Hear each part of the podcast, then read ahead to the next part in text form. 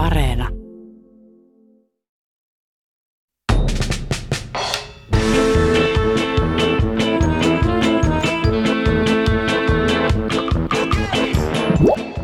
Tuhansista naisista koostuneen eliittisotilasjoukon kenraali kävi Dahomen valtakunnassa Afrikassa sotaa lähes ylivoimaista vihollista vastaan. Vankileiriltä selviytynyt toisen maailmansodan hävittäjälentäjä ja kilpa-autoilija oli ensimmäinen transnainen, jolle suoritettiin Britanniassa sukupuolen korjauskirurgiaa. Samurai, mestariampuja ja ällistyttävä miekkanainen johti sotilaansa mahdottomiin kamppailuihin ja selviytyi niistä.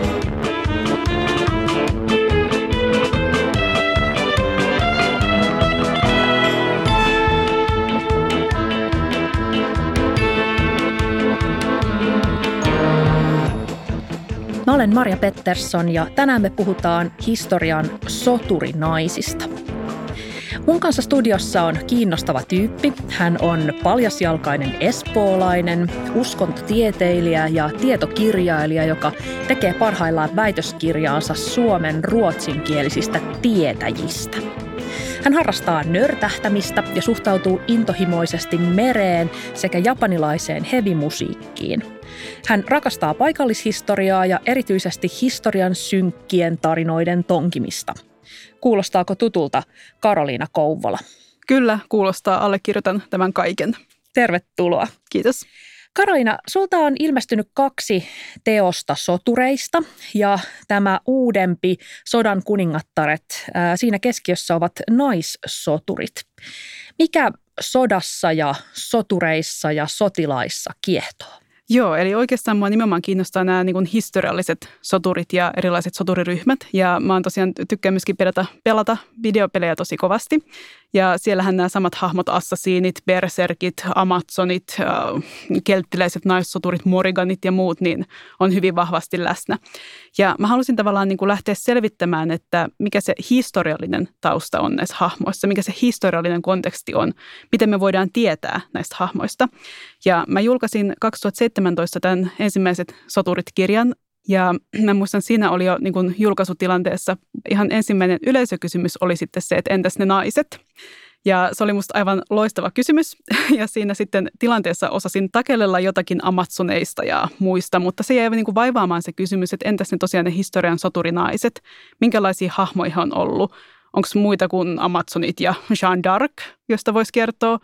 Ja mä sitten lähdin tarkastelemaan lähemmin sitä, että minkälaisia ryhmiä siellä oli ja, ja tota, että saisiko heistä kirjan. Ja huomasin, että heistä saa vähintäänkin yhden kirjan. Eli tosiaan niin kuin hyvin mielenkiintoisia hahmoja, ryhmiä ja, ja tavalla tavalla niin kuin se tie vei eteenpäin. Hienoa. Ensimmäisenä me lähdetään kuulemaan tarina Afrikan mantereelta. Me kuullaan soturista nimeltä Se Dong Hong Be.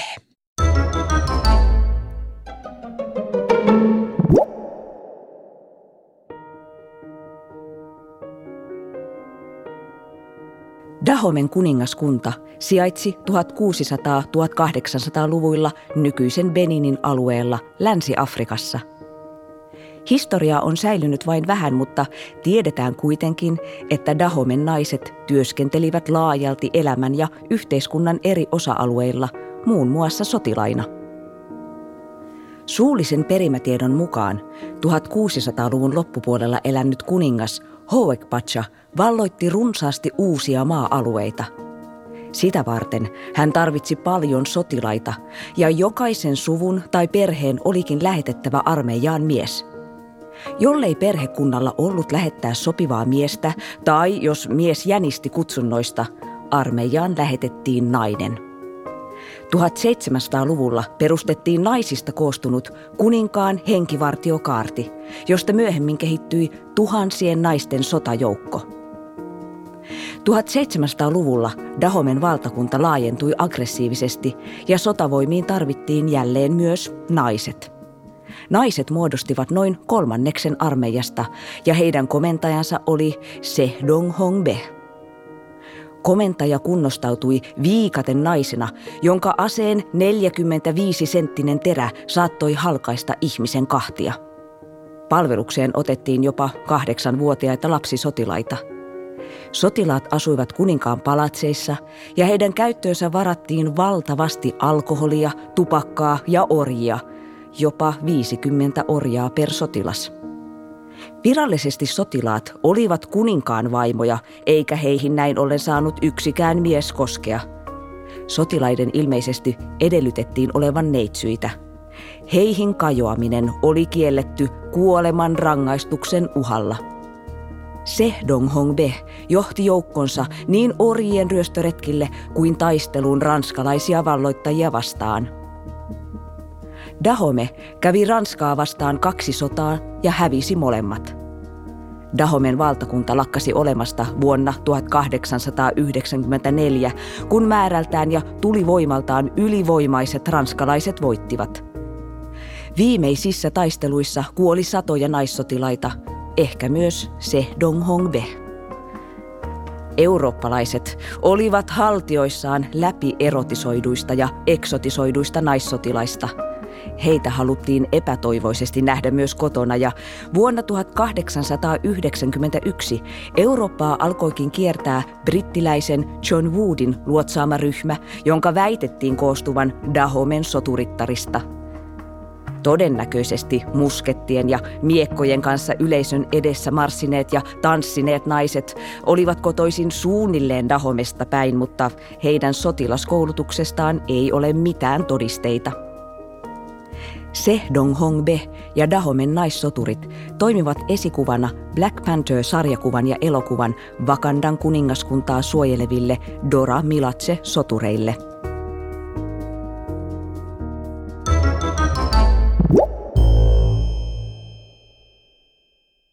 Karolina Kouvola, miltä kuulosti tämä tarina Länsi-Afrikasta? se kuulosti, kuulosti tota, hyvä, hyvin samalta, mitä niin kuin, itse löysin näistä niin kuin tutkimuksista, että tavallaan se niin kuin totuus näissä niin kuin lainausmerkeissä siellä kaiken sen niin kuin länsimaisen katsannon ja, ja kaiken sen niin kuin propagandan läpi, niin sitä oli jotenkin todella vaikea havainnoida, todella vaikea nähdä. Että oli vaikea niin kuin hahmottaa, että mikä on niin kuin totta ja mikä sitten kuuluu tämmöisen niin kuin sen ympärille rakennettuun kulttiin, näiden naiskaartin ympärillä rakennettuun kulttiin, joka oli siellä niin kuin Dahomessa kuninkaan ympärillä ja joka sitten oli niin kuin suodattuun tähän länsimaisten havainnoitsijoiden, mieshavainnoitsijoiden näkökulmaan ja vielä siitä sitten niin kuin tutkimuksen kautta, että miten me voidaan niin kuin tavallaan sanoa, että mitä siellä ihan niin kuin aktuaalisesti on tapahtunut.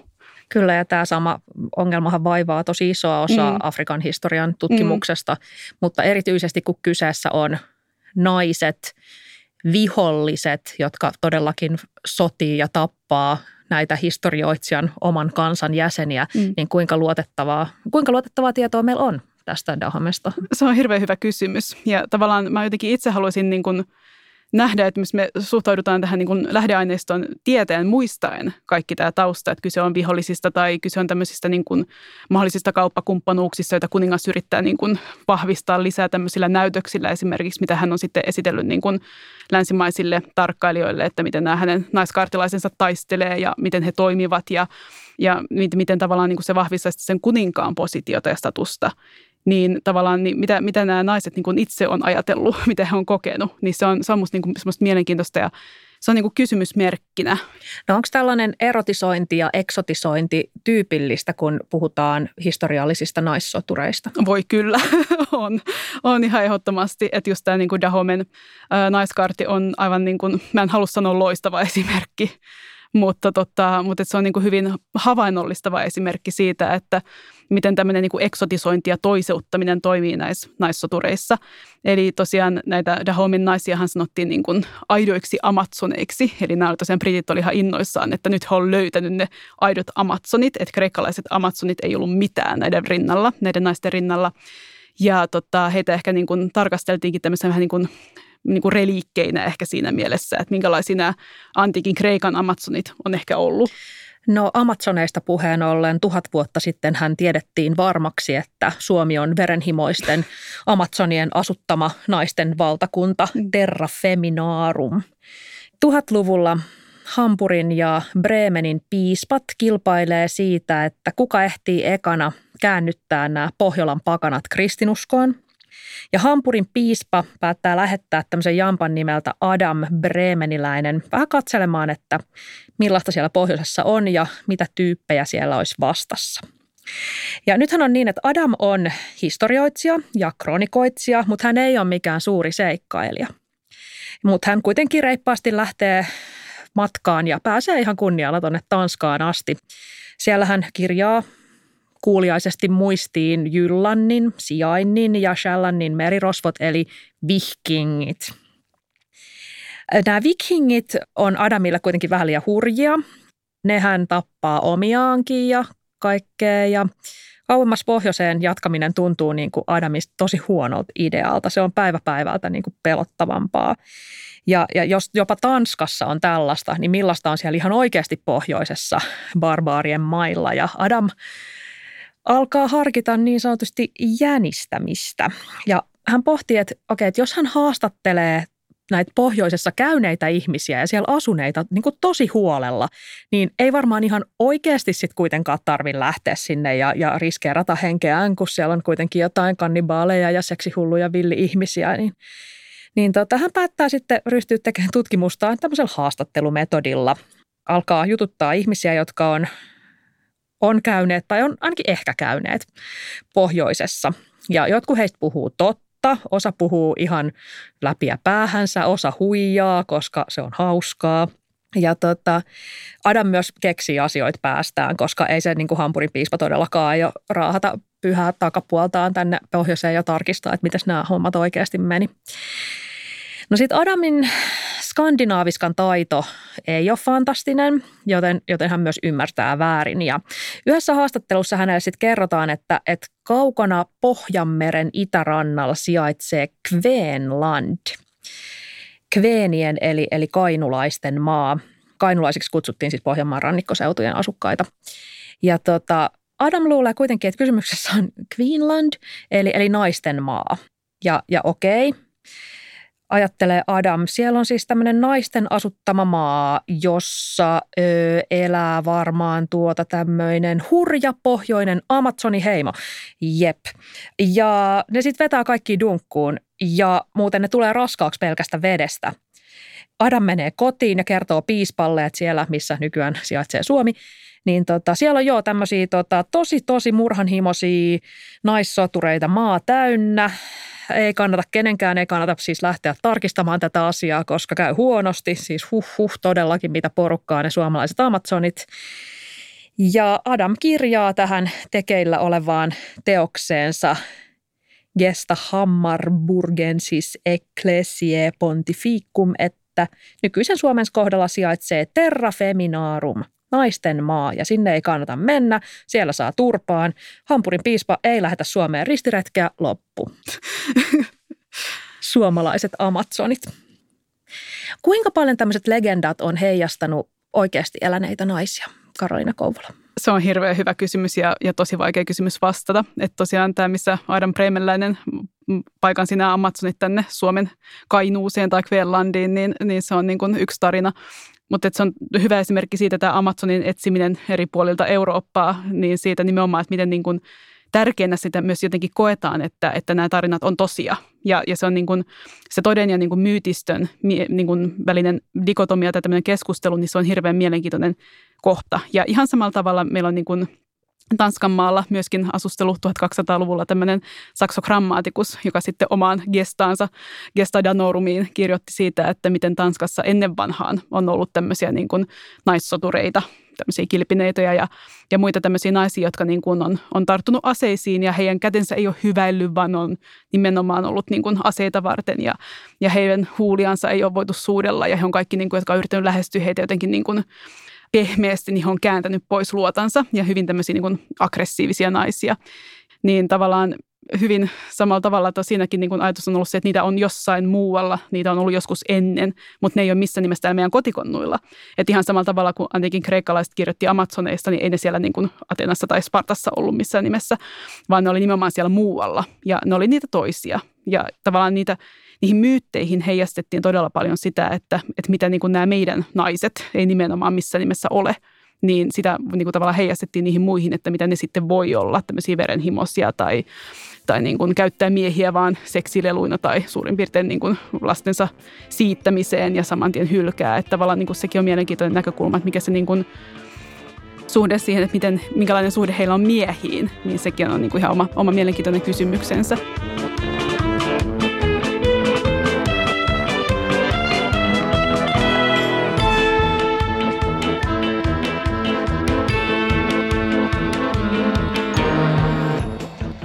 Jotenkin tuntuu, että naissotureista ja naissotilaista kerrottaessa, niin heidän seksuaalisuutensa todellakin korostuu. Että joko se on, että he on tällaisia neitsyitä, joihin miehen käsi ei kajoa, tämmöisiä niin pyhimys, puolipyhimyksiä tai tämmöisiä Jean d'Arc-tyyppisiä, tai se Dong Hong Be, joka oli myös statuksestaan johtuen, niin häneen ei saanut kajota ja oli jopa tällainen ajatus, että, että kun nämä Dahomen naissoturit kulkee kadulla, niin heidän edellään kulkee pikkutyttö, joka soittaa kelloa ja kellon kilinästä sitten kuka tahansa mies siellä on sivukujalla tai, tai tulossa, niin tietää, että sieltä on tulossa naissoturi ja, ja tota, tietää luoda katseensa pois. Niin yhtäältä tämä tämmöinen neitsykäinen ja sitten toisaalta tämä, tai siis on tämä Madonna ja sitten on tämä huora. Eli, eli tota, sitten on Amazonit, jotka ryöstää miehiä siitosoriikseen ja sitten tappaa tai hylkää tai muuta. Johtuuko tämä seksuaalisuuden korostaminen siitä, että näitä myyttejä ja näitä historioita on kirjoittaneet miehet vai johtuuko se jostain muusta? Hirveän hyvä kysymys ja mä luulen, että se varmaan niin kuin liittyy sitten siihen ryhmään ja millä aikakaudella sitä ryhmää on tarkasteltu. Että vaikka just nämä Dahomin naissoturit, niin heistähän nimenomaan on myös kirjoitettu, että miten he, tämä selibaatti niin teki heidät niin aggressiiviseksi. Tämä oli siis länsimainen ajatus, että kun he ei, ei niin miehen sylissä saa olla, niin he sitten mielellään surmaavat heitä. Että tavallaan niin kuin, mä luulen, että jossain määrin niin kuin se ajatus siitä, että nainen, joka periaatteessa synnyttää ja, ja jonka pitäisi olla tämmöinen hoivaava hahmo ja, ja niin kuin tavallaan mahdollistaa sen, että mies voi sitten puolustaa maataan tai, tai kuningastaan tai ideologiaansa, niin tavallaan se ei ole ehkä sitten niin kuin sopinut siihen ajatteluun, että jotenkin se on täytynyt niin kuin mystifioida se, että, että miten se niin kuin naisen seksuaalisuus näkyy siinä niin kuin ryhmän toiminnassa. Ja nytkin me puhutaan ryhmistä, että me ei tavallaan niin kuin myöskään tavoiteta niin kuin sitä niin kuin yksittäisiä henkilöitä sieltä. Tämä on kiinnostavaa, kun mainitsit, että Dahomen naissotureiden ajateltiin olevan aggressiivisia mm. sen takia, että he ei saa miestä. Mm. Tämä ei ole täysin edelleenkään kuollut ajatus, mm. että, että, tota, että näin olisi.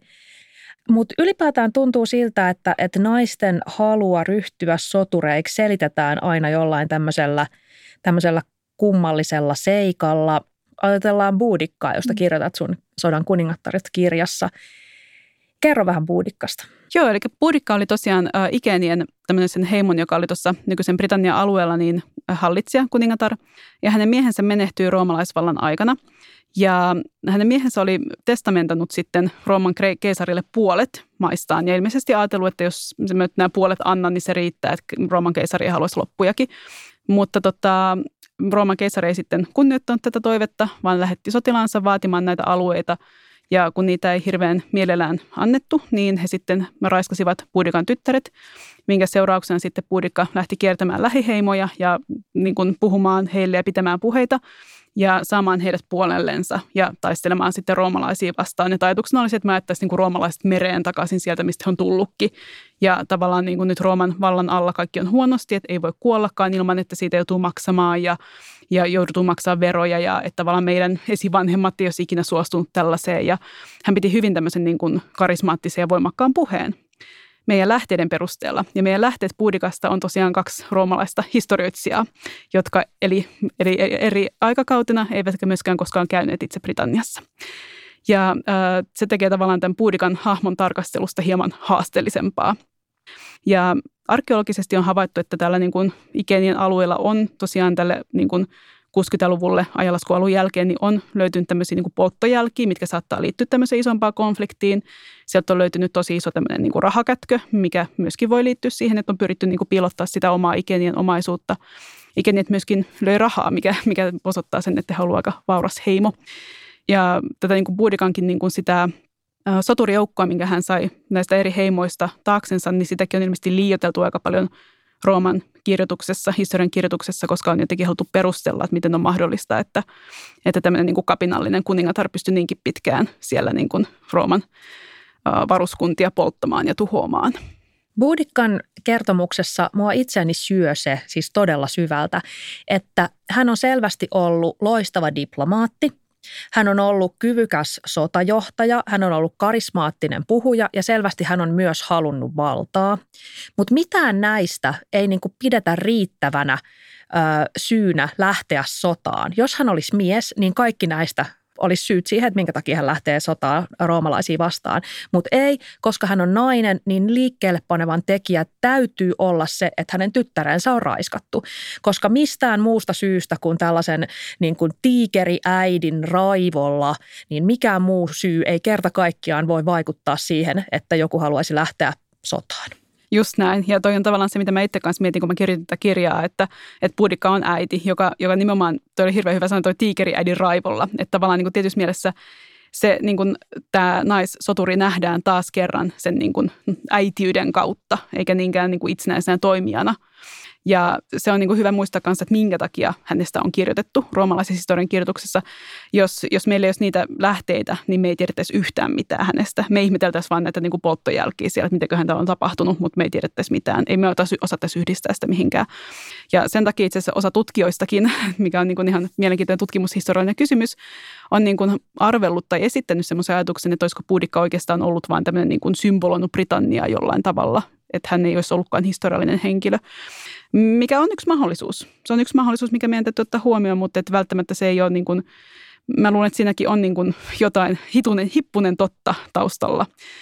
Mutta joo, mutta ehdottomasti niin kuin tavallaan, ja siinäkin on, että hän ei ole ollut niin kuin toimia ennen kuin hänen miehensä on kuollut. Että et siinä vaiheessa, kun he on vielä ollut avioparina ja mahdollisesti niin kuin yhdessä hallinnut sitä aluetta tai kuningas on hallinnut yksinään, niin, niin hän ei vielä ole ollut niin kuin päässyt niin kuin tavallaan tietyssä mielessä niin kuin vallottamaan lähialueita ja mahdollisesti myöskin sitä oman heimonsa elintilaa niin kuin kasvattamaan.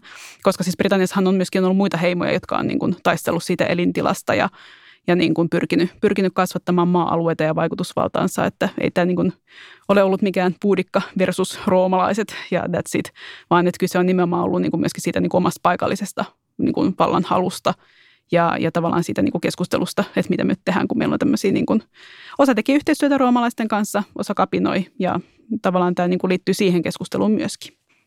No seuraava tarina, joka me kuullaan, on täysin eri ajanjaksolta. Mennään 1900-luvulle. Kyseessä ei ole sotajohtaja, vaan rivisotilas, mutta joka kuitenkin onnistui herättämään erittäin paljon huomiota. Kuunnellaan Roberta Cowellin tarina.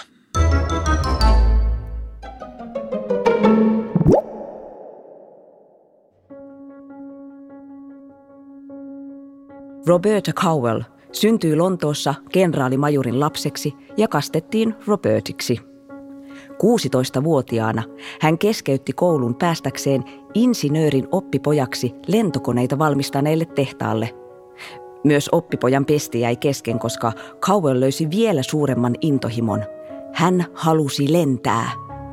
Armeijassa kävi kuitenkin ilmi, että hän kärsi vakavasta lentopahoinvoinnista – Vaiva oli niin paha, että hänen oli jätettävä kesken vielä kolmannetkin opinnot, eli lentäjäkoulutus. Cowell rakasti kilpa-autoilua. Kilpa-autoilun ohella hän siedätti itseään lentopahoinvoinnille, otti yksityisiä lentotunteja ja sai kun saikin lentolupakirjan.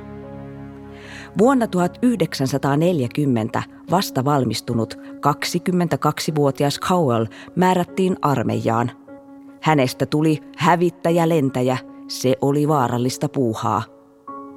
Lokakuussa vuonna 1944 tiedustelulennolla ollut Cowell ammuttiin alas, otettiin vangiksi ja vietiin Saksaan sotavankileirille. Leiriaika oli Cowellille vaikeaa monestakin syystä. Hän oli jo aiemmin pohtinut sukupuoltaan, mutta leirioloissa kävi lopullisesti selväksi, että hän ei ollut mies – Leirillä toimi teatteri, jonka näytelmään Cowellia pyydettiin esittämään naisen osaa. Hän kieltäytyi, koska pelkäsi, että häntä luultaisiin homoseksuaaliksi. Puna-armeija vapautti leirin huhtikuussa 1945 ja Cowell pääsi kotiin. Sodan jälkeen Cowell perusti oman kilpa-autotallin ja kilpaili ympäri Eurooppaa. Väärän sukupuolen roolissa eläminen ahdisti häntä yhä enemmän ja hän päätti jättää perheensä. Sodan traumat vaivasivat häntä öisin ja päivisin. Hän hakeutui psykiatrille, mutta ei saanut toivomaansa apua. Cowell sai käsinsä tohtori Michael Dillonin artikkelin, jossa tämä kirjoitti, että ihmisten tulisi saada itse määrätä sukupuolestaan ja siitä, millaisessa kehossa haluaisivat elää. Cowell alkoi ottaa suuria määriä estrogeenia ja uskaltautui ottamaan yhteyttä Dilloniin. Kaksikosta tuli läheisiä ja monien arvioiden mukaan Dillon rakastui Cowelliin – Cowell hankki avulialta kynekologilta todistuksen, jonka mukaan hän oli intersukupuolinen. Sen avulla hänen onnistui vaihtaa henkilöllisyystodistuksensa sukupuolimerkintä miehestä naiseksi. Yrittäjänä työskennelleen Cowellin vastoinkäymiset kuitenkin jatkuivat. Hänen molemmat tulonlähteensä, kilpa-autojen moottoreita rakentava yritys ja vaatevalmistamo menivät konkurssiin. Hän velkaantui pahasti – Sukupuolimerkinnän vaihtamisen jälkeen Cowell ei myöskään saanut enää kilpailla Grand Prix-luokassa, sillä se oli naisilta suljettu. Hän sai tuloja antamalla haastatteluja elämästään ja sukupuolen korjauksestaan, kunnes vetäytyi julkisuudesta. Roberta Cowell kuoli 93-vuotiaana vuonna 2011. Hautajaisiin osallistui kuusi ihmistä. Kuolema tuli julkisuuteen kaksi vuotta myöhemmin.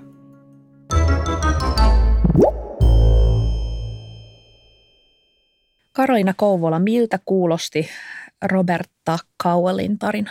Todella mielenkiintoiselta. Mä en ollut, mutta täytyy itse tunnustaa, että mä en ollut valitettavasti kuullut hänestä aikaisemmin. Ja tämä oli todella mielenkiintoinen tarina ja jotenkin todella sydäntä särkevä, täytyy myöskin sanoa. Ja tota, tämä herätti hyvin paljon, niin kuin, hyvin paljon ajatuksia liittyen siihen niin kuin, just tähän teemaan siitä niin kuin oletetusta sukupuolesta, koetusta sukupuolesta. Yksi kiinnostava osa Kaualin tarinaa on se, että hän oli ensimmäinen transnainen, jolle Britanniassa suoritettiin sukuelinkirurgiaa ja tämä tietysti kiinnosti lehdistöä ympäri maailman.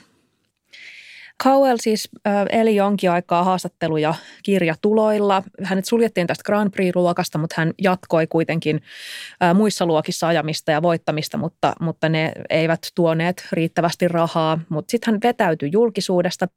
Kun näitä haastatteluja tuli ulos, niin, niin lehdistö oli ymmällään. Nimittäin sukupuolen korjaus oli julkisuudessa yhdistetty niin kuin ristiin pukeutumiseen ja homomiehiin, mutta Cowell olikin tällainen perheellinen macho taistelulentäjä, kilpa-autoilija ja hän ei ollenkaan sopinut stereotypiaa, joka tämmöisestä siis harvinaisista silloin sukupuolen korjaajista oli, oli julkisuudessa luotu. Ja jos nyt mietitään nykypäivää, niin ö, monessa maassa tietysti on se tilanne, että, että armeijassa transihmiset ikään kuin ei ole olemassa, heistä vaietaan.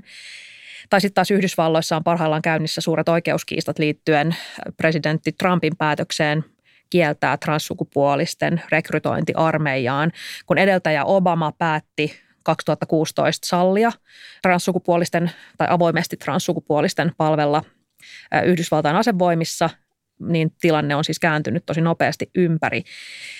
Mutta mitä sä ajattelet, mitä tämmöinen niin transihmisten asepalveluksella politikointi kertoo.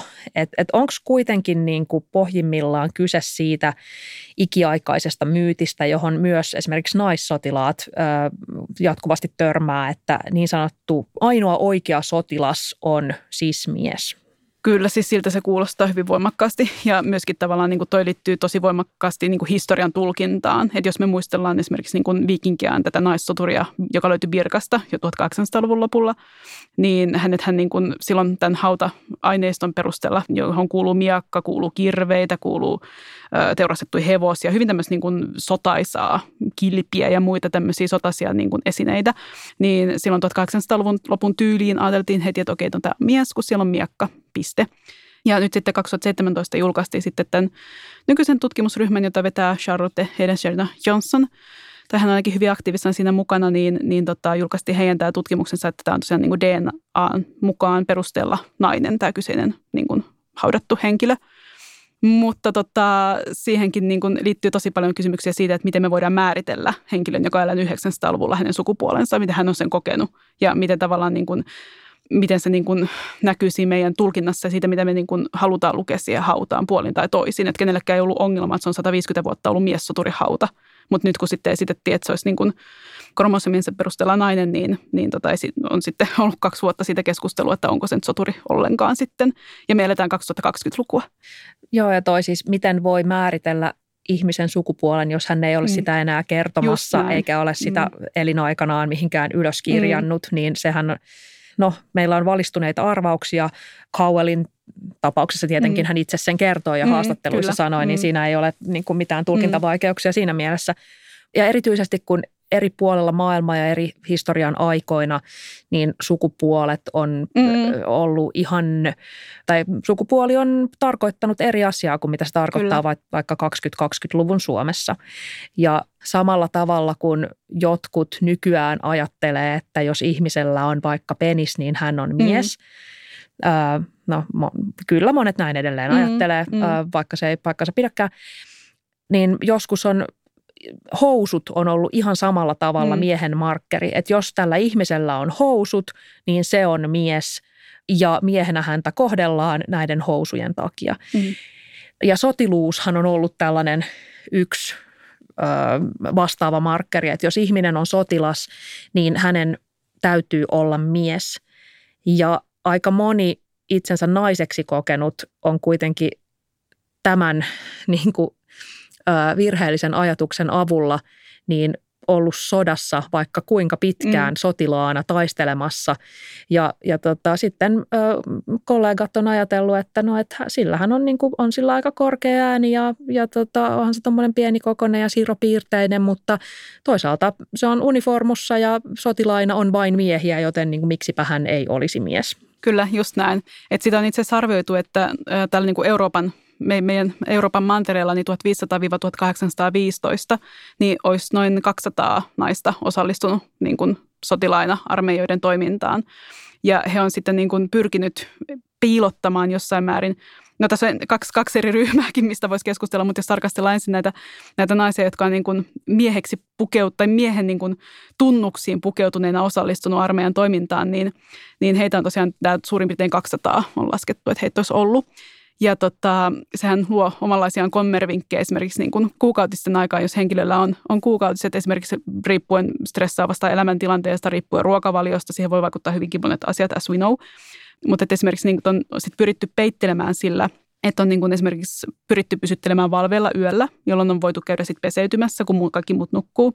Tai sitten on ollut tämmöinen eräs, eräs näitä naishenkilöitä, jotka on niin kuin pyrkinyt aina kerran kuukaudessa niin kuin hankkeutumaan ongelmiin, jotta hänet niin kuin sitten eristettäisiin muista tämmöiseen niin kuin rangaistustupaan ja hän siellä sitten voisi niin kuin menstruoida rauhassa. niin tota, että tavallaan niin kuin konstit on ollut monet.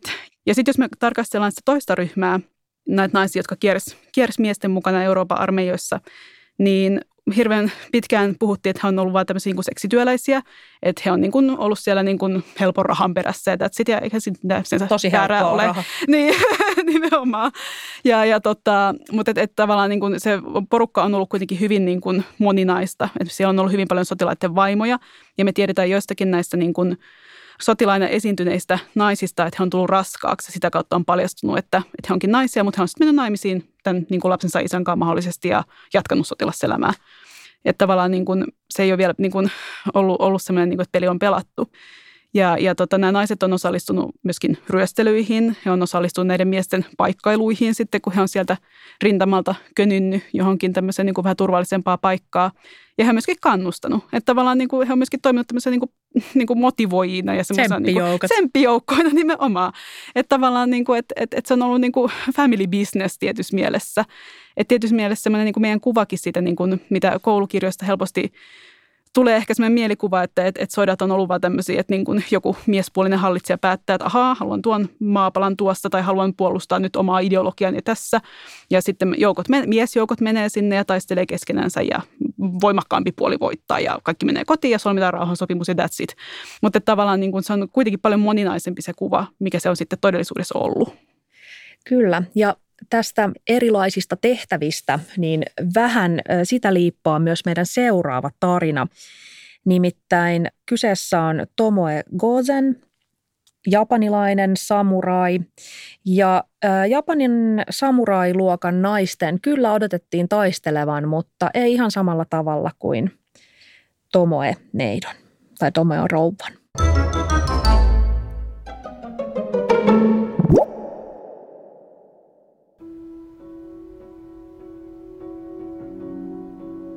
Tomoe Gosen syntyi noin vuonna 1157 klassisen Japanin historian viimeisen kauden, Heian kauden loppuhetkinä. Japanin keisarillinen hovi oli kukoistuksensa huipussa ja valta-asetelma muuttui siten, että samurailuokka alkoi nousta. Kuten tapana oli, pieni Tomoe oli veljineen jätetty imettäjän hoiviin.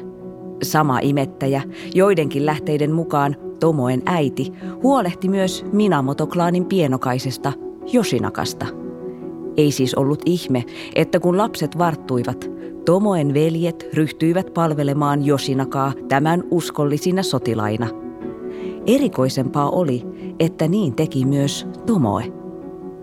Miehet viettivät usein pitkiä aikoja työtehtävissä kaukana kotilinnasta, ja mikäli linnaan hyökättiin, oli puolustuksen järjestäminen linnan valtiattaren tehtävä. Naisten oli siis hallittava puolustussodan strategiaa sekä myös osattava puolustaa itseään lähitaistelussa. Tomoe oli Onna Musha, sillä hän osallistui myös hyökkäyksiin ja taisteluihin, joiden tarkoitus ei ollut suojella, vaan valloittaa alueita. Mikään viehko prinsessa Ninja Tomoe ei ollut – Japanilaisen kirjallisuuden klassikkoteoksissa kuvataan, kuinka hän uhoaa ja huutelee törkeyksiä vastapuolelle, puhisee ja karjuu sekä teurastaa vihollissotureita oikealta ja vasemmalta.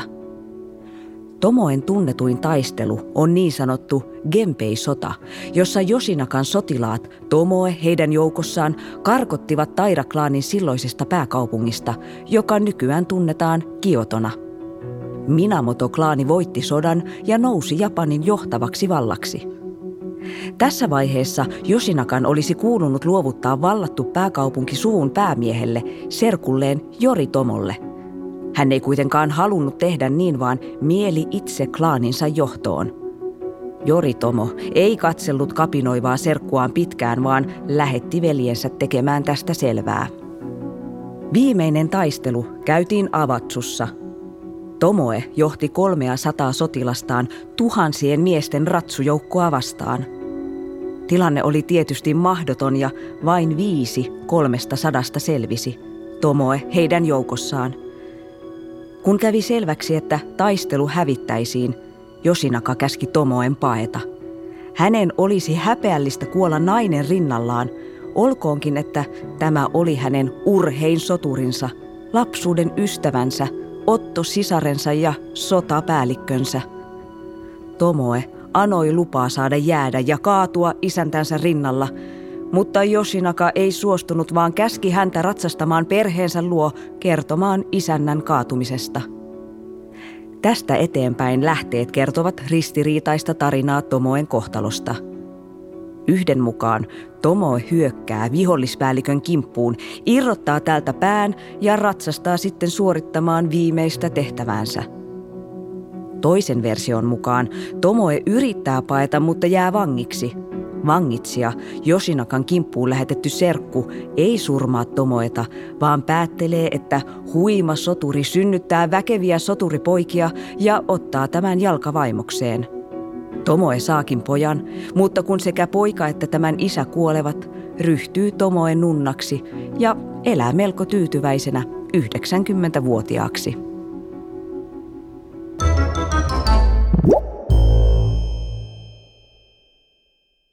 Karolina Kouvola, sä paljon kulutat japanilaista popkulttuuria. Miltä kuulosti Samurain tarina? Se kuulosti tota, hyvin näin silmissäni nämä tosiaan niin kuin ihan tämmöisenä manga, niin kuin esimerkkeinä manga-ruutuina, sarjakuva-ruutuina. Se ei tosiaankaan ole niin kuin sattumaa, vaan tosiaan Tomio Kosonista on hyvin, hyvin niin kuin tämmöinen, hän elää hyvin, hyvin niin kuin voimakkaasti populaarikulttuurissa edelleenkin. Ja tavallaan niin kuin hän on mun mielestä tosi, tosi hyvä esimerkki myöskin siitä, että miten, tämmöisessä, niin kuin, miten menneisyydessä on, on ollut tämmöisiä niin kuin hyvin voimakkaita ja karismaattisia ja kuuluisia, vahvoja naissotureita, mutta ne on siellä menneisyydessä. Että tavallaan niin kuin, tota, Japanin lukua kirjoittaessani niin aika nopeasti sen huomasi, että oikeastaan sitten niin kuin myöhemmillä aikakausilla, että kun me tullaan niin kuin edokaudelle 1600-luvusta eteenpäin ja 1800-luvulle, niin naiset on, on osallistunut kyllä linnojen puolustamiseen, mutta että he ei ole niin kuin, ne on yksittäistapauksia, jotka on mahdollisesti ollut linnan ulkopuolella puolustautumassa hyökkääjää vastaan. Mutta tämmöisiä nimenomaan, jotka niin kuin naissotureita, jotka olisi lähtenyt sinne niin kuin kentälle ja ollut siellä niin kuin näin voimallisina hahmoina, niin, niin tota, semmoisia ei enää löydetä sieltä.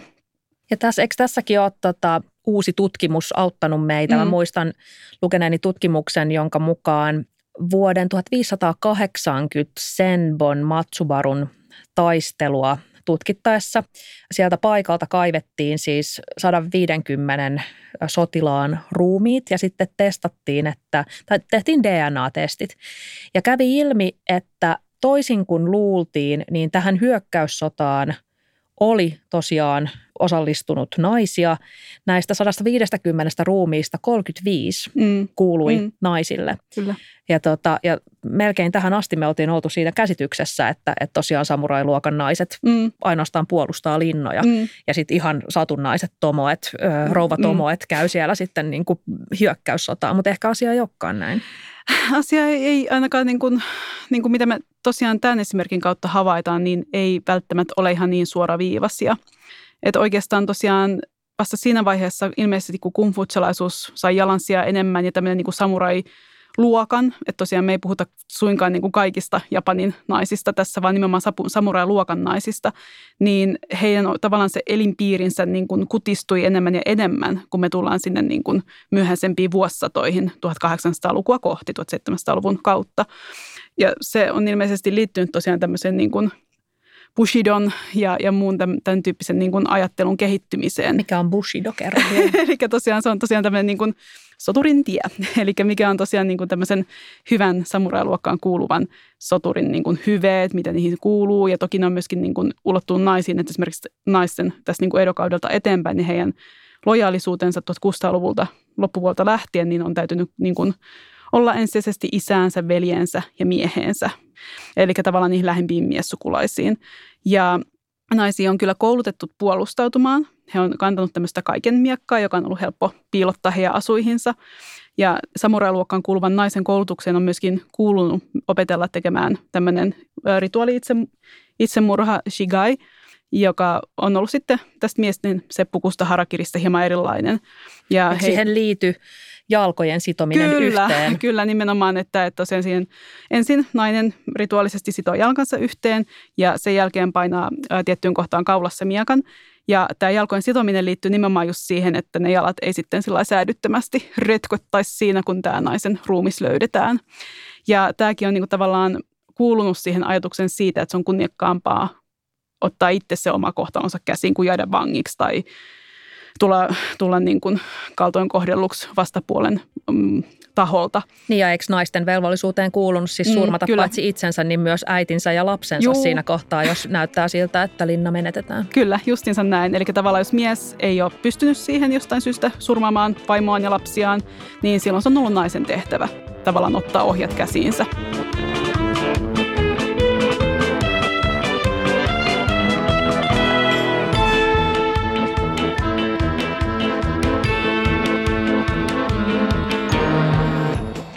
Minkä takia meidän on tärkeää kuulla naisista myös sellaisia tarinoita, joissa he on tehokkaita tappajia tai väkivaltaisia vallottajia? Tämä on hirveän hyvä kysymys. Ja tämä on kysymys, mitä mä mietin itse tosi paljon, kun mä kirjoitin tuota kirjaa. Ja oikeastaan myöskin silloin, kun tämä tuli tämä uutinen tästä niin kuin Birkan naissoturista, tästä viikinkiaikaisesta, äh, naissoturista, viikinkiaikaisesta haudutusta henkilöstä. Että tavallaan niin kuin, äh, minkä takia meille on niin tärkeää tietää, että viikinkiajalla on ollut sotureita, jotka on ollut naisia. Minkä takia me, me niin kuin halutaan tietää lisää tästä aiheesta. Ja mä kyllä näkisin, että se on niin kuin, on niin kuin tärkeää, että meille tarjotaan niin kuin monipuolista kuvaa myöskin populaarikulttuurista, minkälaista on olla meidän yhteiskunnassa ja minkälaista on elämä. Ja tarinalla on hirveän suuri voima siihen, miten me myöskin heijastetaan itseämme ulospäin. Vaikka me ei haluttaisi aina niin kuin ajatella asiaa, niin, niin se vaikuttaa hyvin voimakkaasti siihen, miten me koetaan niin kuin meidän oma paikka ja mihin me samaistutaan tässä niin kuin yhteiskunnassa. Niin sen takia mun mielestä on hirveän niin kuin oleellista myöskin, että meillä on sit menneisyydestä, menneisyyden historiasta – mahdollisimman niin kuin kattava kuva. Että sieltä ei ole mitään osuutta poistettu, ei mitään osuutta niin kuin kaunisteltu. Että totta kai mekin niin kuin kirjoitetaan meidän omia kirjoja ja omia tutkimuksia meidän omassa yhteiskunnassa. Ja ollaan niin kuin tietysti mielessä sen niin kuin omien silmälasiemme vankeja. Mutta, tota, mutta että kyllä mä silti näkisin, että se niin kuin menneisyyden ja nykypäivän populaarikulttuurin, jotka on ne nykypäivän tarinat, niin niiden kautta me voidaan niin kuin myöskin heijastaa meidän omaa identiteettiä, omaa näkökulmaa ja nyt mä tässä vähän pompin kuin kissa kuuman puuron ympärillä tämän voimaantumissanan sanan kanssa. Mutta, tota, mutta kyllä mun sitten täytyy sanoa, että kun mä kävelin ensimmäisen Wonder Woman-elokuvan näytöksestä ulos, niin oli kyllä semmoinen, että ei vitsit, että menen niin seuraavaksi bodykompattiin ja, ja niin kuin, että, että niin kuin se hahmon ideaalisuus oli mulle henkilökohtaisesti hyvin puhuttelevaa. Ja, ja tavallaan niin kuin myöskin se, miten tämä kyseinen niin kuin henkilö esitettiin siinä elokuvassa ja hänen toimintansa esitettiin. Että hän oli sekä vahva nainen, hän oli hyvin stereotyyppinen, voimakas nainen fyysisesti ja henkisesti, mutta myöskin pehmeä omalla tavallaan. Että et mä toivoisin jotenkin, että miten meidän niin kuin nykypäivänä hahmotetaan – sukupuolta ja sukupuoliin liittyviin stereotypioihin ja, ja niin kuin kaiken sen binaarisen hahmotuksen ulkopuolella ja ympärillä ja välissä ja vaikka missä, niin tavallaan niin se olisi mahdollisimman moniulotteista ja monipuolista, koska mä en myöskään näe, tässä mitä me ollaan puhuttu nimenomaan näistä myyteistä ja kategorioista, niin ne sitoo tosi paljon. Nyt tähän loppuun vielä kysymme aina erittäin tärkeitä supertärkeitä kysymyksiä. Ja niistä ensimmäinen sulle on, olet siis kirjoittanut Sodan kuningatarten ohella myös Helsingin hengistä, Helsingissä kummittelevista hengistä. Ja kysynkin, kenen historian naisen haluaisit kummittelevan kotonasi? Tämän sarjassamme varo, mitä toivot, mutta tota, mun täytyy sanoa mun omasta tutkimusaiheesta, että siellä on tosiaan ollut äh, Pohjanmaalla – 1800-luvun lopulla elänyt 1835 syntynyt Lovisa Turndal-niminen tietäjä tai tämmöinen hyvin, hyvin mielenkiintoinen hahmo. Ja mä, hän voisi ehkä tulla sinne kotiin ihmettelemään ja, ja ehkä niin kuin kanavoimaan jotenkin tätä tietoa Pohjanmaan tietäjistä ja, ja tavallaan niin kuin osoittelemaan, että mitkä on niin kuin erilaisia yhteyksiä ja muita. Ja, ja mä luulen, että se ei välttämättä haittaisi yhtään näinä aikoina, jos kotona olisi tämmöinen henkilö, joka osaa myöskin muutaman parannusloitsun, jos tarvii. Hyvä. Entäpä äh, kenen historian naisen kanssa haluaisit jakaa työhuoneen? Oh, hyvä kysymys. no mä luulen, että mä valitsisin, jos mahdollista, Elsa Enäjärvi Haavion. Eli hän oli tosiaan Martti Haavion vaimo ja ensimmäinen suomalaisen ja vertailevan kansarunoiden tieteestä väitellyt naishenkilö. Ja hän kirjoitti hyvin monipuolisen, hyvin mielenkiintoisen uran. Hän oli ensimmäisiä tämmöisiä oikeastaan niin kuin siihen aikaan puhuttiin naistutkimuksesta, niin naistutkimuksen uran urtajia Suomessa. Ja mä luulen, että, että kun hän kirjoitti kuitenkin noin 60 tutkimusta, niin hän olisi ehkä semmoinen niin kuin työhuonetoveri, joka inspiroisi siihen, että, että nyt nenä kiinni kirjaan, näppäimet siihen kynälle tai näppäimistölle ja antaa vaan sauhuta. Hän olisi hyvin tämmöinen inspiroiva huonetoveri. Hyvä. Ja viimeinen kysymys. Kenen historian naisen kanssa menisit kaljalle? No nyt täytyy valita kyllä tämä naissoturi, mahdollinen naissoturi, mahdollinen soturi. Ja tämä Birkan BJ581 haudasta löytynyt henkilö. Et mä luulen, että mä voisin hänen kanssaan mennä istumaan Simalle ja keskustelemaan viikinkiestä. Ja mä, mulla on paljon kysymyksiä hänelle. Muun muassa lähtien siitä, miten hän, hän on päätynyt Birkaan. Ilmeisesti hän ei ollut edes paikallisia. Ja miten hän on niin kuin, kokenut kaiken tämän niin kuin mediahuomion, mitä hän on saanut myöskin. Ja minkälainen tausta hänellä on. Olisi äärimmäisen mielenkiintoista, jos hän haluaisi vaan lähteä Simalle mun kanssa. Bisselle Birkan Beiben kanssa. Juuri näin. Vuolaat, kauniit, ihanat, suuret kiitokset Karoliina Kouvola. Kiitos.